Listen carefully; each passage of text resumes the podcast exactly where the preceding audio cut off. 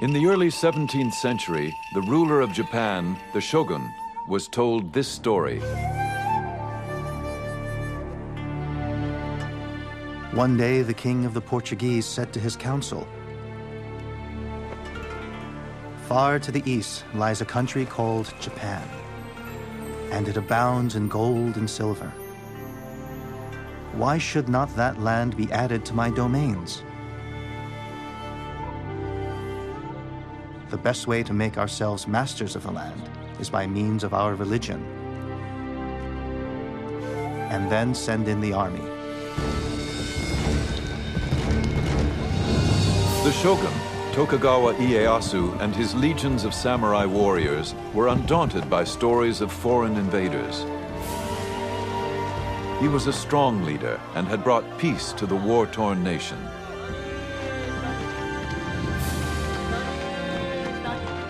Yet foreign dangers and internal unrest remained a threat. As Japan deferred to the will of the shogun, eyewitnesses wrote of these remarkable times. These are their memoirs of Japan's secret empire.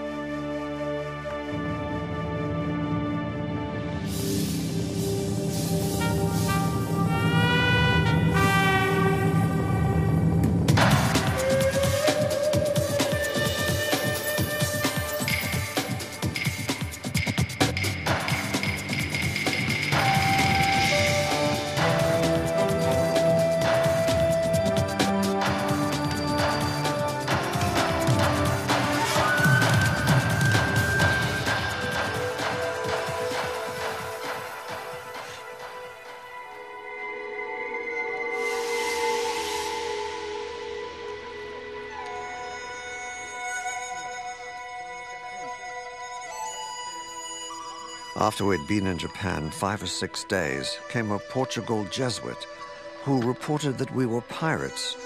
We looked always that we should be set upon crosses, which is the execution of this land. I looked every day to die.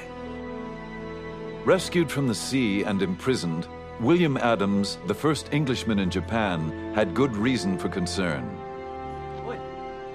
It was the year 1600, and Portuguese Catholics had long held a monopoly on trade in Japan.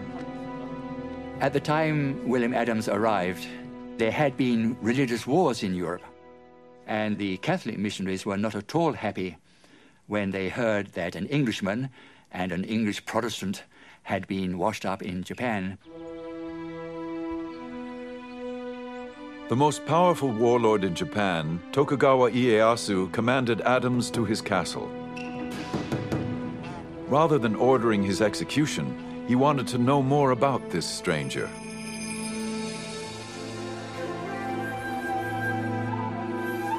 The summons was highly unusual, as only the highest-ranking officials were ever received by the great man himself.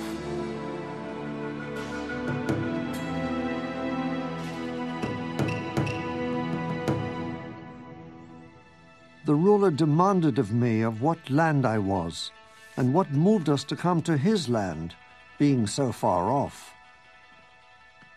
I showed him the name of our country, and that our land desired friendship. It appeared that Ieyasu was interested in more than friendship. He asked whether our country has wars. I answered him, yea, with the Spaniards and Portugals. He asked me diverse questions of my religion and what way we came to the country. From one thing to another, I abode with him till midnight. As the meeting came to an end, Adams dared to make a parting request on behalf of his Dutch employers. I desired that we might have trade with your country, the same as the Portugals and Spaniards. To Ieyasu, this was welcome news. Ieyasu valued trade with the Portuguese and Spanish merchants, but was wary of their Catholic missionaries who preached obedience to a God more powerful than he.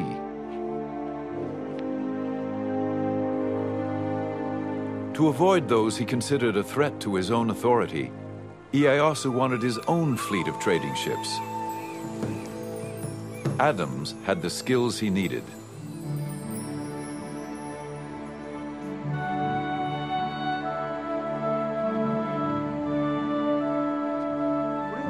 The English pilot had apprenticed as a shipwright.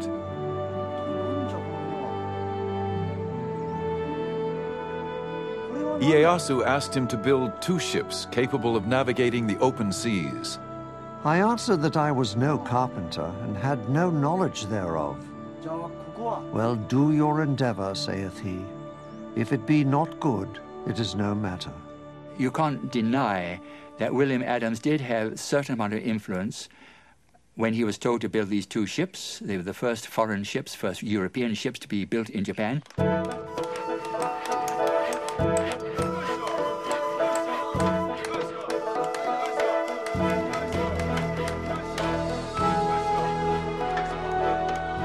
They were built with Japanese workers, of course, under his supervision.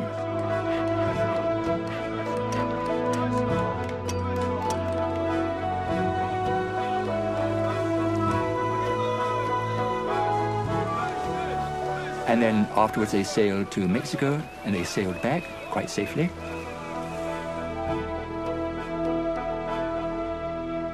Ieyasu now had the leverage he desired. When the Catholic missionaries continued to gain converts and create problems, he expelled them. Life was complicated enough without these pesky foreigners uh, interfering. And so that probably was the reason why he did not want Christians in Japan. Ieyasu replaced his Catholic interpreter with William Adams, who had been quick to learn Japanese. He was a Protestant, of course. Ieyasu knew that he had no interest in helping the missionaries, and so he was rather a valuable man to have around. Ieyasu still wanted to trade with the West, but on his own terms. Adams convinced Ieyasu that the Protestants did not want to convert his people. Ieyasu soon made him his commercial agent, and Adams negotiated especially favorable terms for the growing Dutch East India Company. The Hollanders be now settled, and I have got them trading privileges as the Spaniards and Portugals could never get in their 50 years in Japan.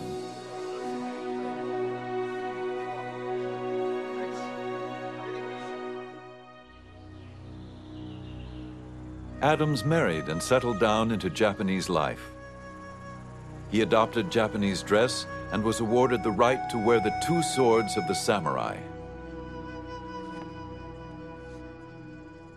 And he was given an estate with about 70 or 80 servants, which is pretty good, far better than his standard of living in England would have been, of course. And I think towards the end he lost his desire to go back to England because he knew he would just be a working class man in England, where back in Japan uh, he has 80 servants to wait and hand and foot on him.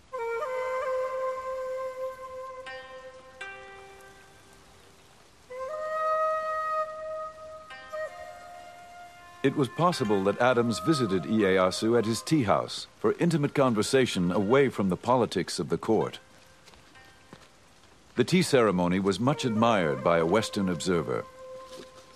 The guests open the gate, walk along the path through the wood up to the tea house, quietly contemplating everything they see. They remove their fans and daggers and deposit them in a kind of cupboard placed there outside for that purpose.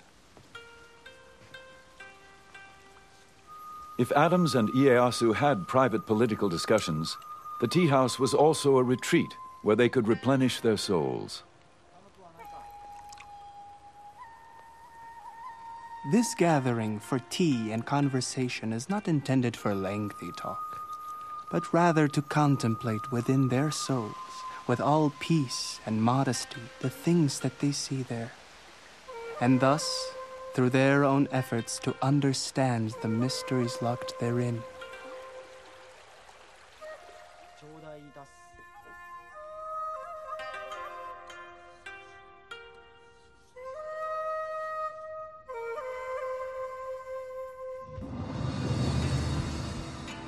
For Ieyasu, unsettling foreign influences could jeopardize the peace he worked so hard to forge. But the biggest challenge would be to maintain control of the 260 fiercely independent warlords and their formidable samurai armies.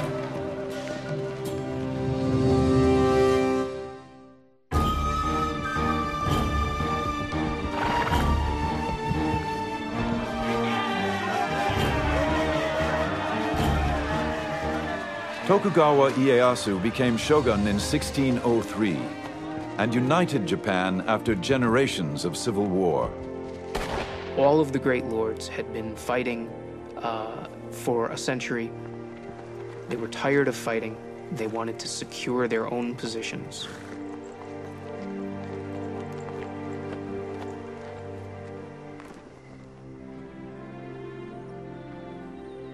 But as a court chronicler documented, the task ahead would not be easy. Although he had conquered the country on horseback, being a man of wisdom, he fully appreciated the impossibility of governing the country on horseback. He was interested only in discovering the key to government how to govern oneself, the people, and the country. 家康公はですね、リーダーとしてどういう点が優れてたか。What made Ieyasu superior as a leader was that he surrounded himself with capable people who believed in him. There's a story about a low-ranking samurai who asked to meet with him. Ieyasu listened attentively.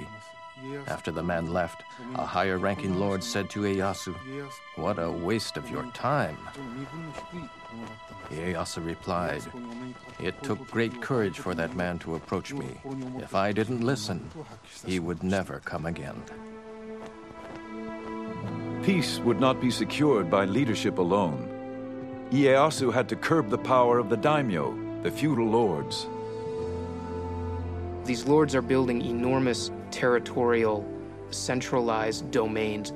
What the feudal lords are trying to do is essentially control everything and everybody within their territories. They control all the fighting men, they control all the peasants, they control all the resources.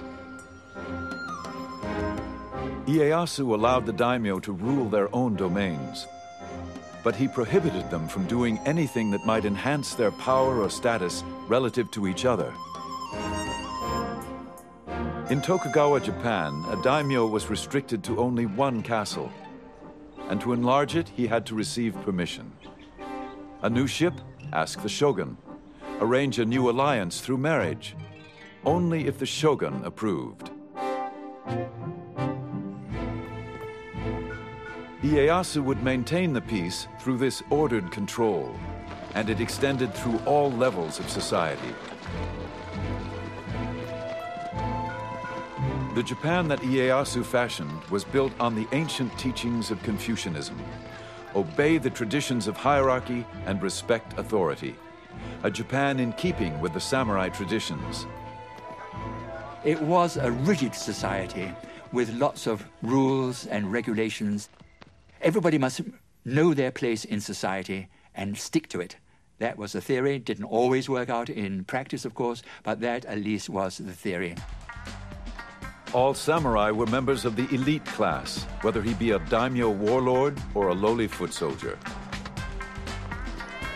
Next in line were the farmers, then the artisans. At the very bottom were the tradesmen, considered the parasites of society. The Tokugawa shogunate would issue many rules to control and maintain the rigid class structure from what you could eat to what you must wear. Lords and vassals, superiors and inferiors, must observe what is proper within their position in life.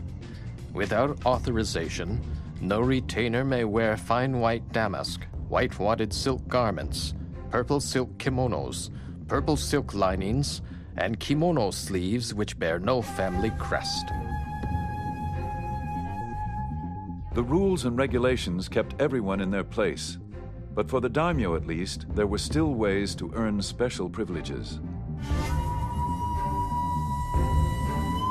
Ieyasu decreed that the lords must help build his castle and the surrounding city of Edo.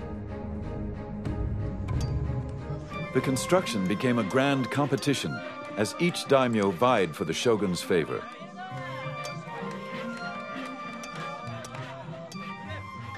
Soon they transformed the small castle and backwater village of Edo into a magnificent domain.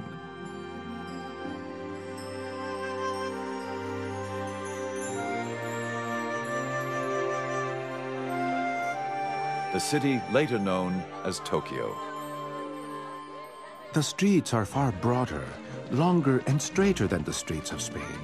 They are kept so clean that you may well think that nobody ever walks along them.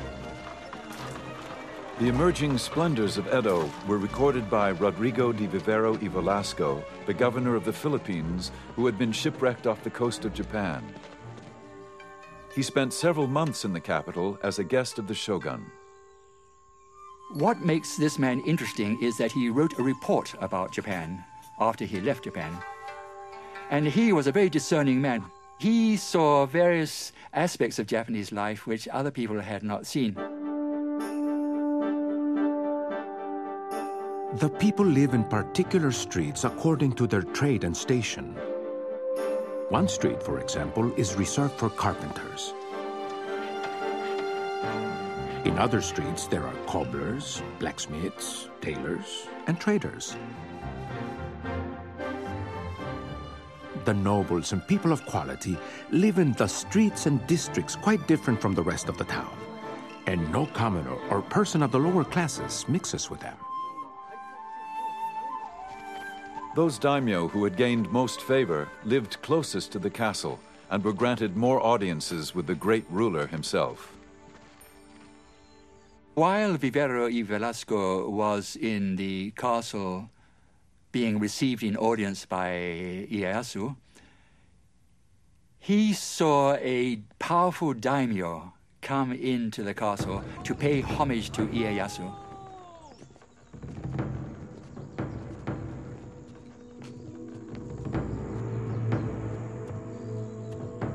There entered one of the greatest nobles of Japan, whose rank was evident from the gifts he brought. Bars of silver and gold, silk robes. All this was first placed on some tables, but I do not believe the ruler even looked at it.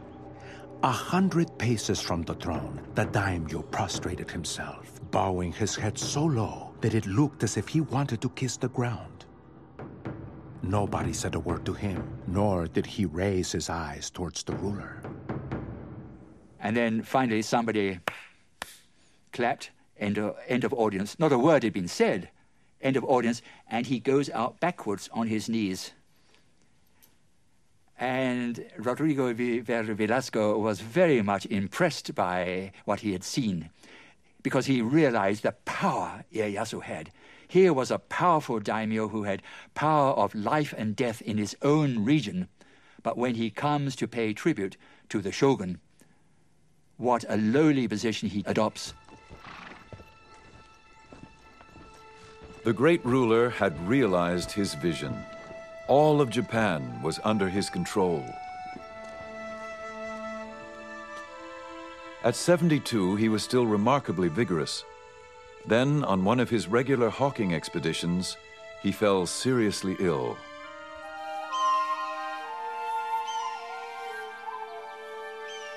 As he lay dying, he planned the details of his funeral. It would be a simple ceremony.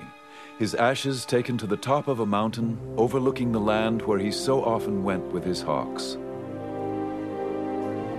Here, he felt, his spirit could soar over his beloved land, holding the realm together. Ieyasu had carefully forged his well-ordered society. He would not leave the future of Japan to whim. He called his family to his side.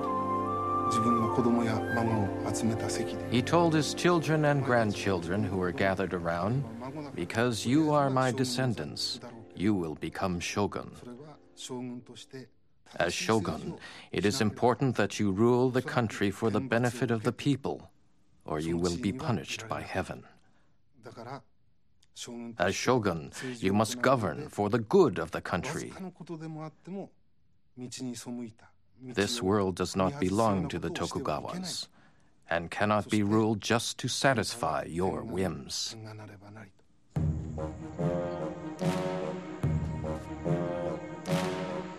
Among the family members was a young grandson, destined to become shogun. The child, Iemitsu, would grow up determined to carry on in the footsteps of his famous grandfather.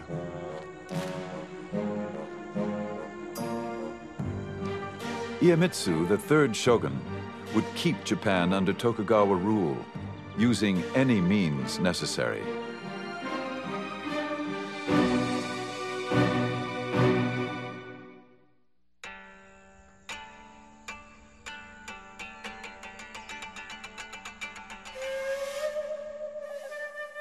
The third Tokugawa shogun, Iemitsu, worshipped his late grandfather.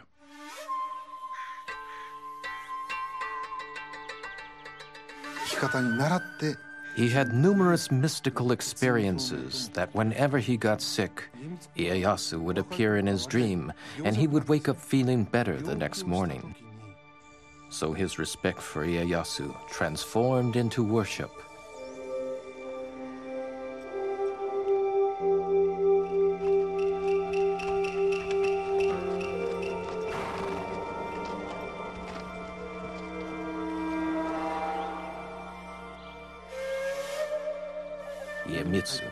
Always carried a charm containing a piece of paper saying, to live according to the way his grandfather would have lived.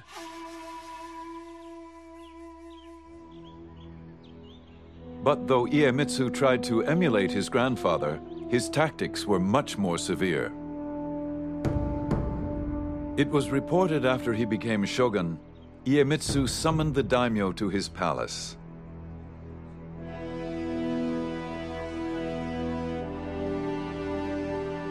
The lords waited all day in the cold without food or shelter. They began to fear for their lives.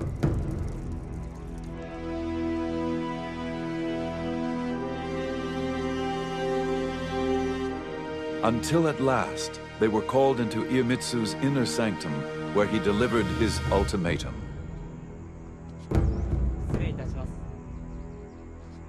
I have been in the position of a superior and a master from my birth. I shall henceforth treat all daimyo as my subjects. Those of you who may disobey me may quickly return to your provinces, repair your castles, and prepare for arms.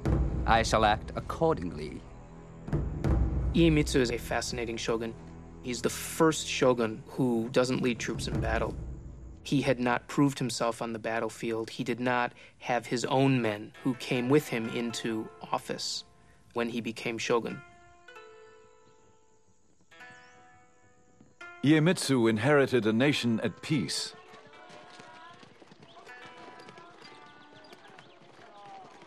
Yet he would rule with an iron hand.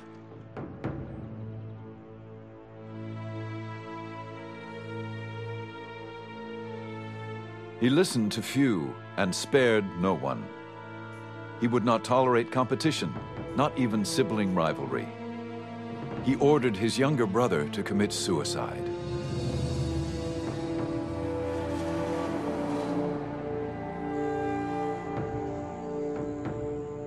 The Tokugawa shogunate under his rule acts much more capriciously towards lords that uh, disobey their orders or flout any of the rules and regulations which bound them. A European merchant who once tutored Iemitsu observed the shogun's court. No one dares to attempt any opposition to the will of the shogun. Whatever injustice the shogun may commit, or into whatever extravagance of excesses he may plunge, they praise or approve of all.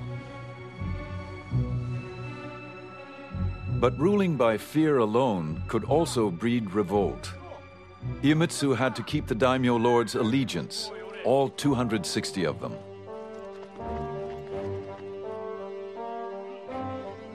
In peacetime, there was no common enemy, no spoils of war to reward the daimyo for their loyalty. Iemitsu had to find some other way to control the daimyo lords. They were commanded to appear at Iemitsu's court in Edo.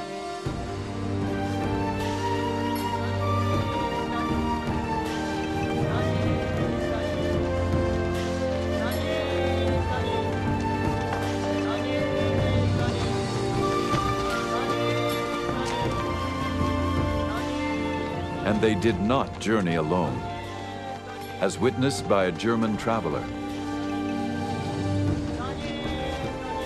The bodyguards and bearers put on a swaggering gait when they pass.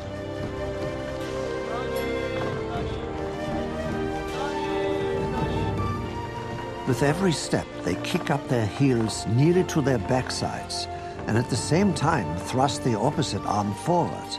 It looks as if they're swimming in the air.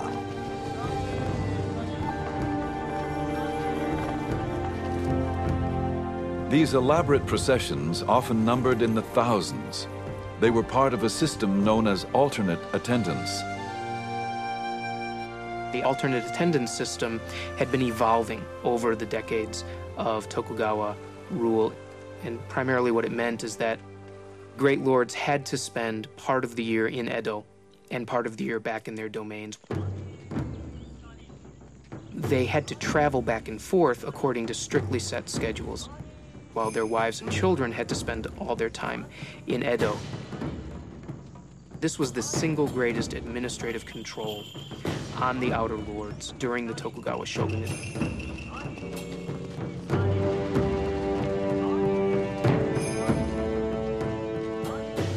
Alternate attendance had another advantage for the shogun.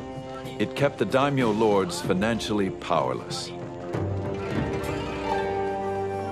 It was reported that a daimyo could spend more than three quarters of his income maintaining the processions and supporting his army of samurai once they reached Edo.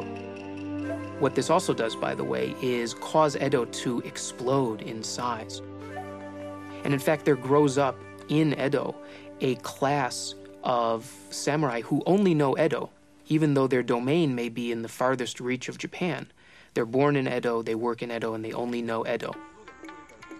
For the samurai warrior, life in peacetime Edo was the catalyst that changed the very nature of their existence.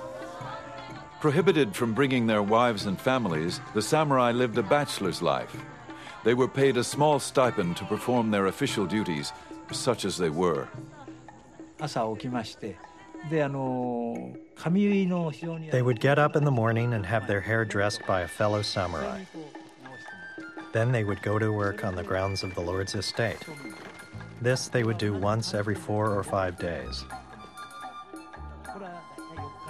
These samurai would work only in the morning and then go home for lunch. At around two o'clock in the afternoon, they would go out on the town. It was a life that the once proud warrior could never have imagined. Edo was becoming a city of samurai whose job description was rapidly changing from soldier to bureaucrat.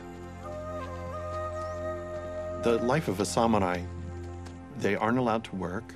They're given enough money to live on. And mostly what they do is they spend every day at the house of a friend drinking and talking and studying and doing tea and reading books of old war tales and uh, imagining what it would have been like to live in the 1500s. Life in 17th century Japan did not include the hazards of war. Yet peace brought its own perils. Rules and regulations were strict, and the penalties could be severe for any who dared disobey.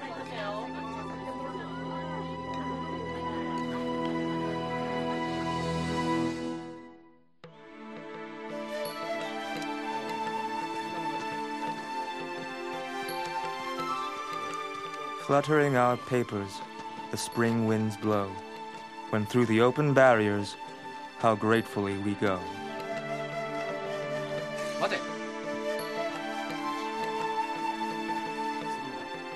Five government highways led to the shogun's capital of Edo, all with inspection barriers to enforce Iemitsu's laws.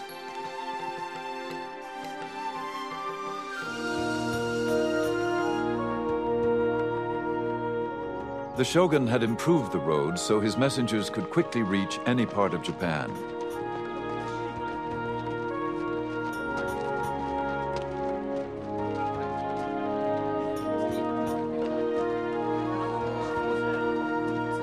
These roads also made it easier for the daimyo and their samurai warriors to travel to Edo.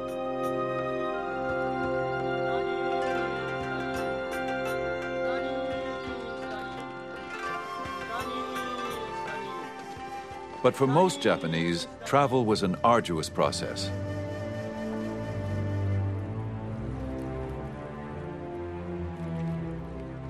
A multitude of rules and regulations monitored who came in and who went out of the city of Edo.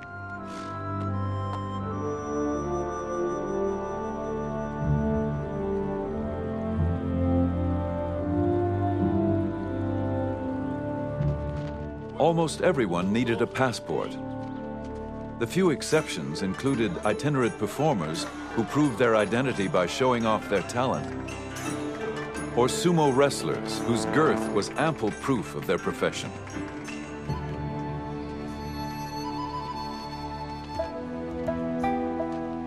Farmers were routinely denied permission to travel from village to village. The government preferred to keep them working in the fields.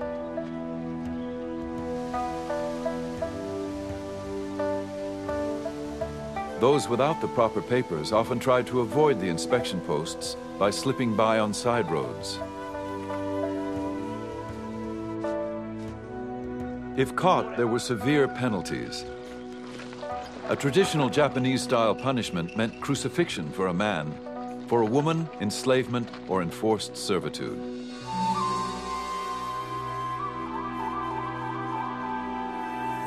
With so many laws and restrictions, one never knew when the shogun's edicts might actually be enforced. Sort of like a theater of punishment to try to scare people into behaving. Some ruler might decide that morals are going to hell in a handbasket and suddenly grab one person and punish them severely.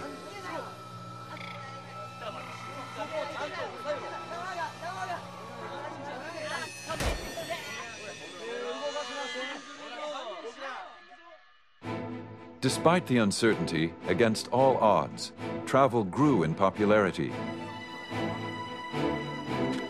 Now that the roads were safer, more and more Japanese began to journey from village to village.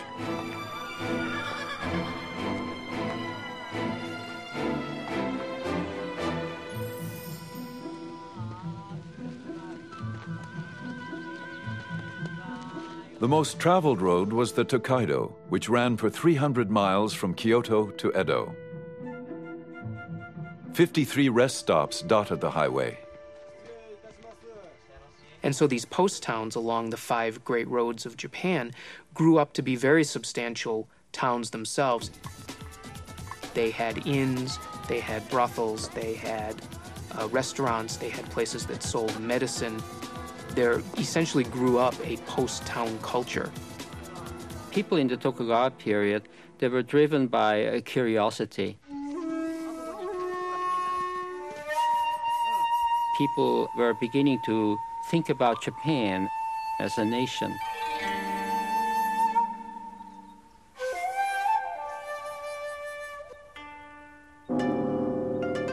Travel diaries became bestsellers. Inoue Tsujo was a young samurai woman writer who kept a diary as she traveled the Tokaido Road. A mountain range rises above the clouds, and splashing water gashes over the rocks, making an ear splitting noise.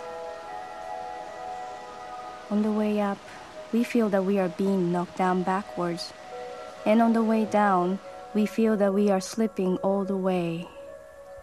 Thus, we are often fearful.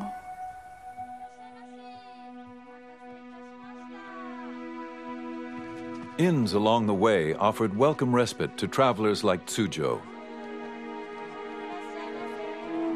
She was on her way to Edo to serve in the residence of a high-ranking samurai. Although Tsujo traveled on official business, accompanied by her brother, she still encountered disturbing difficulties. All travelers faced strict regulations, but women had an especially hard time.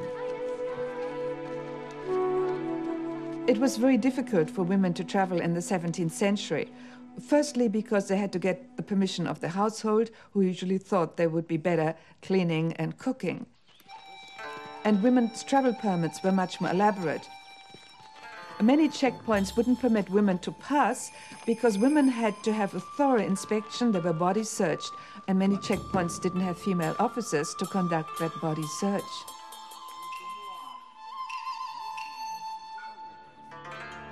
Officials were always on the lookout for women who disguised themselves as boys.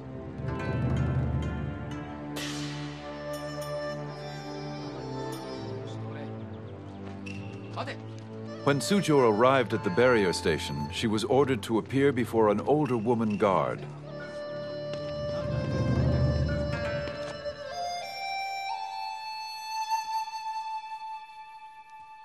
A rough looking woman examined me, ran her hand through my hair, and said something with a heavy accent.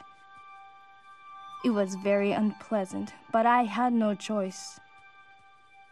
I was afraid of what she might do.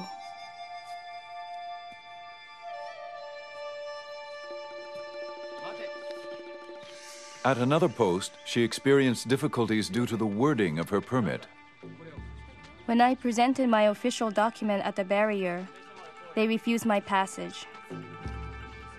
Because in the permit, I was only identified as a woman, rather than a young woman with long open sleeves.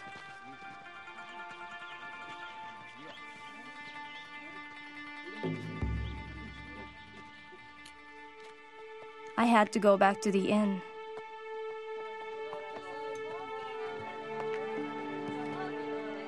I was heartbroken. Tsujo worried if she would be allowed to continue her journey. It was a sleepless night as she wrote in her diary. My tears darkened the light of a candle. How restless I feel. Everything is depressing beyond description. In the dawn around four o'clock, I heard travelers gathering around and calling each other, a horse neighing and the sounds of stirrups. I feel envious. I have spent days and nights brooding over the obstacles facing women.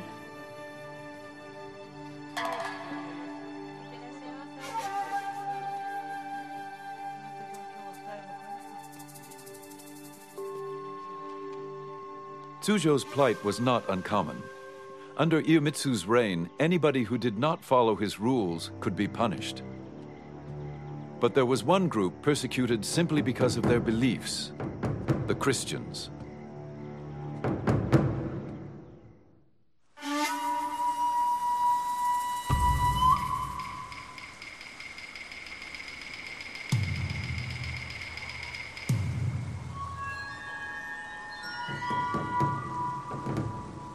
The shogun Iemitsu offered rewards for the arrest of any Japanese who preached or practiced the Christian faith. Any informer revealing the whereabouts of the followers of priests must be rewarded accordingly. If anyone reveals the whereabouts of a high ranking priest, he must be given 100 pieces of silver.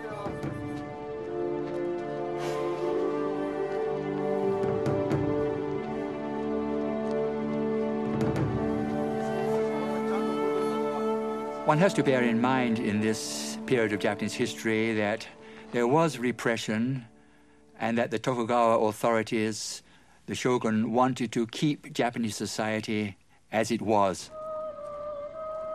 And that did lead some people to believe that Christianity was subversive and was upsetting the social framework, the social pattern of Japan. By Iemitsu's time, all foreign missionaries had been deported. But the converts they left behind, the Japanese Christians, remained devout.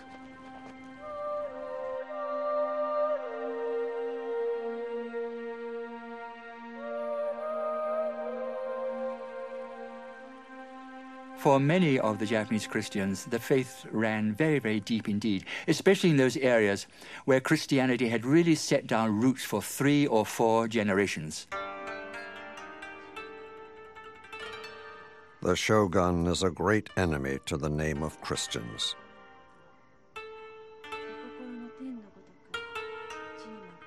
A European merchant observed the growing persecutions.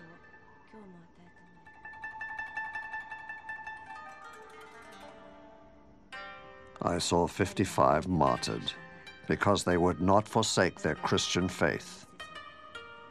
And amongst them there were little children of five or six years old, burned in their mother's arms, crying out, Jesus, receive their souls.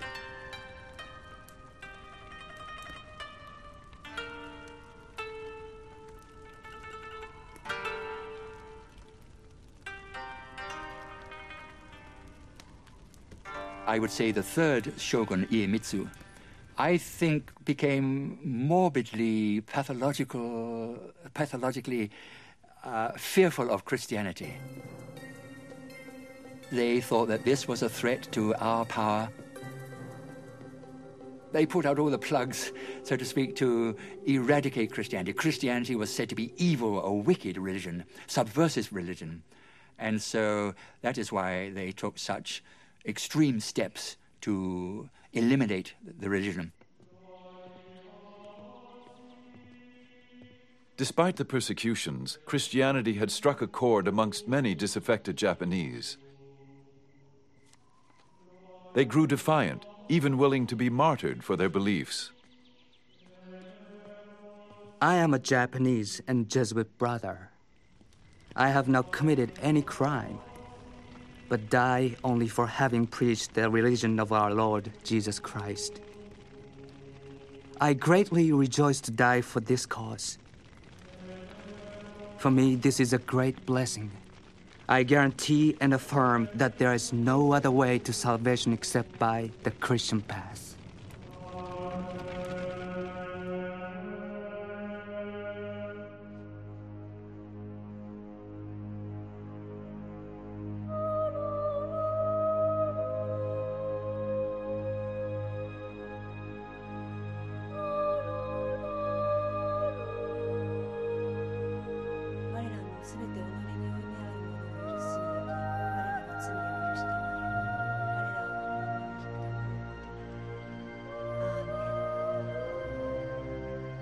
Iemitsu was increasingly disturbed by the Christian situation, especially in the south where a large number lived.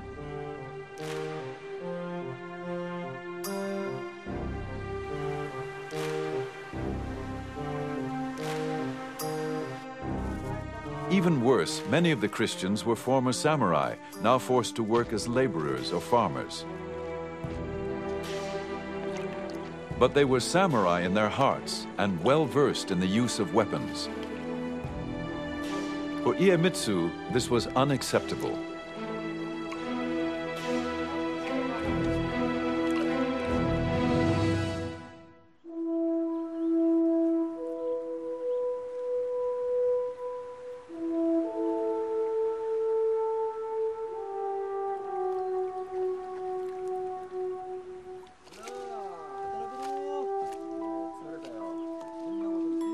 The shogun's iron hand extended to every detail of a peasant's life.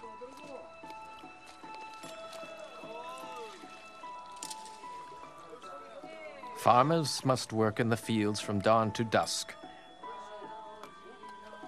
Wives and daughters must make meals three times a day, put on red headbands, and take the meals to the fields. Once men are home after dusk, Sisters in law and female cousins must put the chap feet of the man on the stomach of his wife and massage them.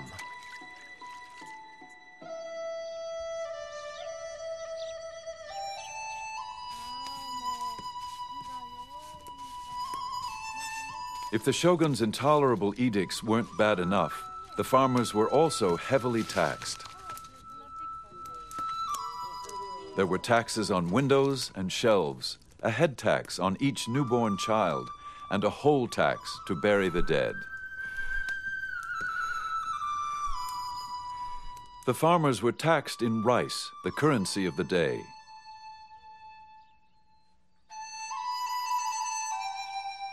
Ironically, farmers were not allowed to eat the rice they grew.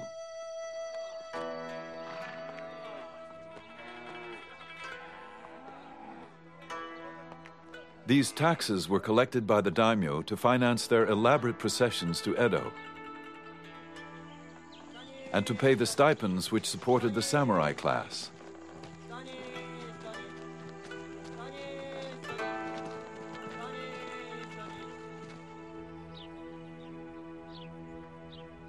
The farmers were in dire straits, as a Japanese writer lamented. Year by year, the farmers grew more exhausted. How could they sustain life itself under those circumstances?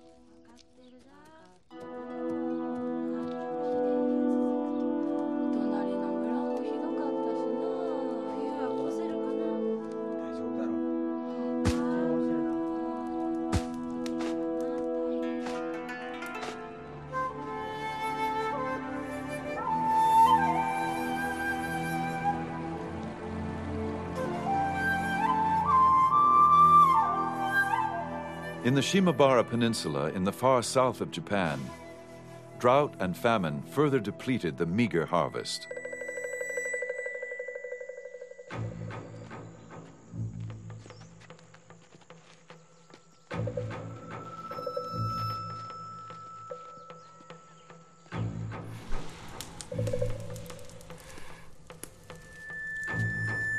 Those who could not pay the taxes were punished severely.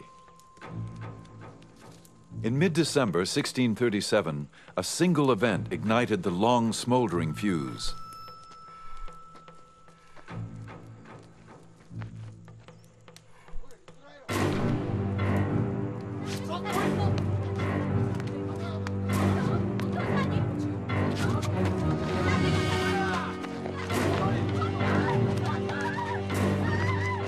The young daughter of a farmer who owed taxes was seized and tortured.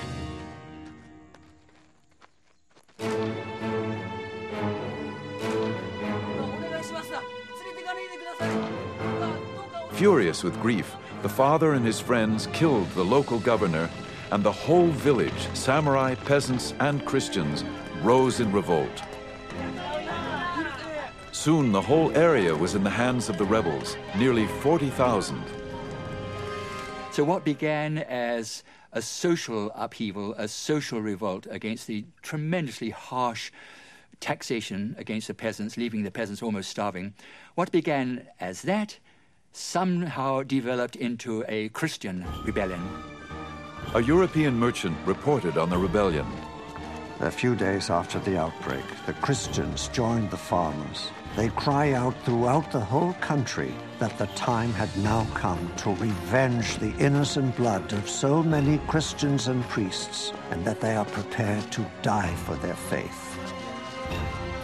The rebels swarmed into an abandoned castle surrounded on three sides by the sea. Feeling protected, they brought in their wives and children and barricaded themselves inside.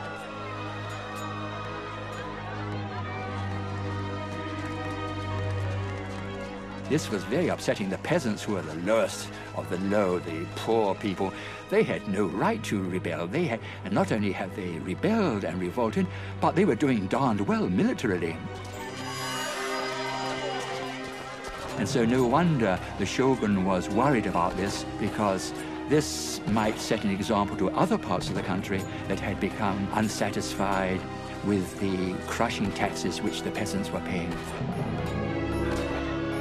The shogun didn't tolerate dissidents, especially any who looked to Jesus for help. He sent his troops to Shimabara to quell the rebellion.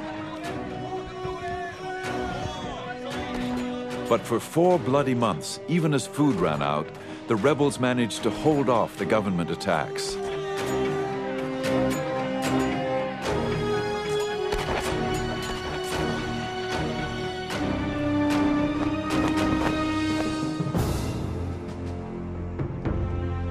The shogun was so incensed at the continuing rebellion that he asked the Dutch to send a ship with cannons against the besieged castle. The Dutch were reluctant to take part in this campaign, but Nevertheless, they desperately wanted to hold on to this toehold which they had in trade with Japan. And so, if they didn't obey the order of the shogun, he might well say, Well, okay, you can pack up and go home. The shogun ordered the castle set ablaze. Still, the rebels fought back. But in the end, their fate was sealed. And the castle fell finally through starvation. And then followed a dreadful slaughter.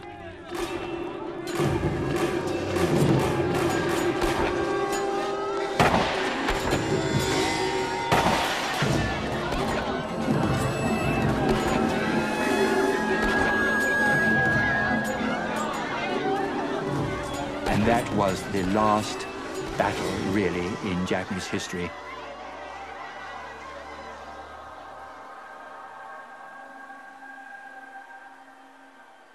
The Shimabara Rebellion was the excuse the shogun needed to finally eradicate Christianity from Japan. The shogun decided draconian measures.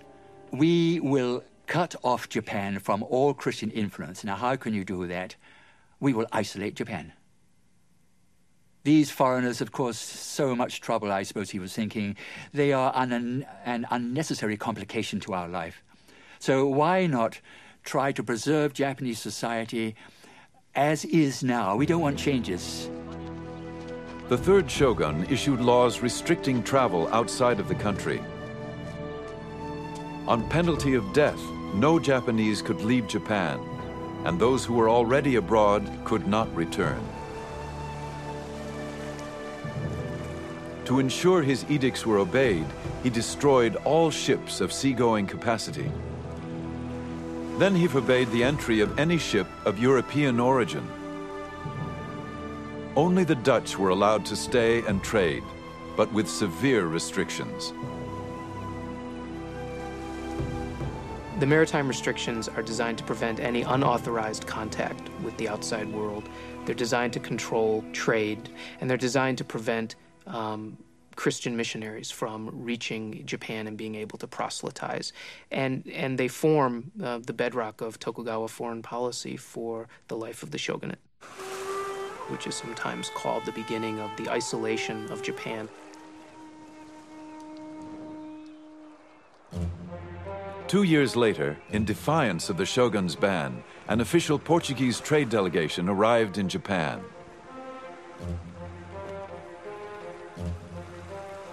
The shogun showed no mercy and ordered the execution of 57 of those aboard, ambassadors and their crew. He ordered the ship burned.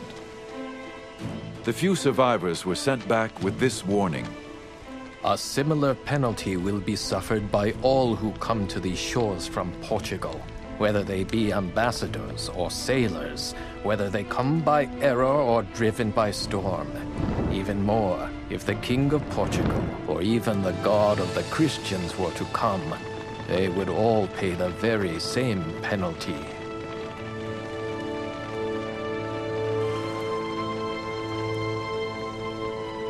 The doors of Japan clanged shut and were not opened again to the West for 200 years. The will of the shogun had prevailed. But many wondered how this isolated empire would survive in a rapidly changing world.